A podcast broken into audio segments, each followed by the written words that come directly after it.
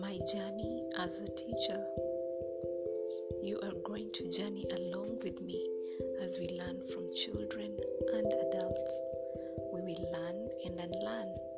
You are going to hear voices of both young and old, stories from my experiences throughout the three countries that I have taught in.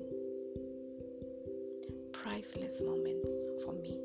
So come along.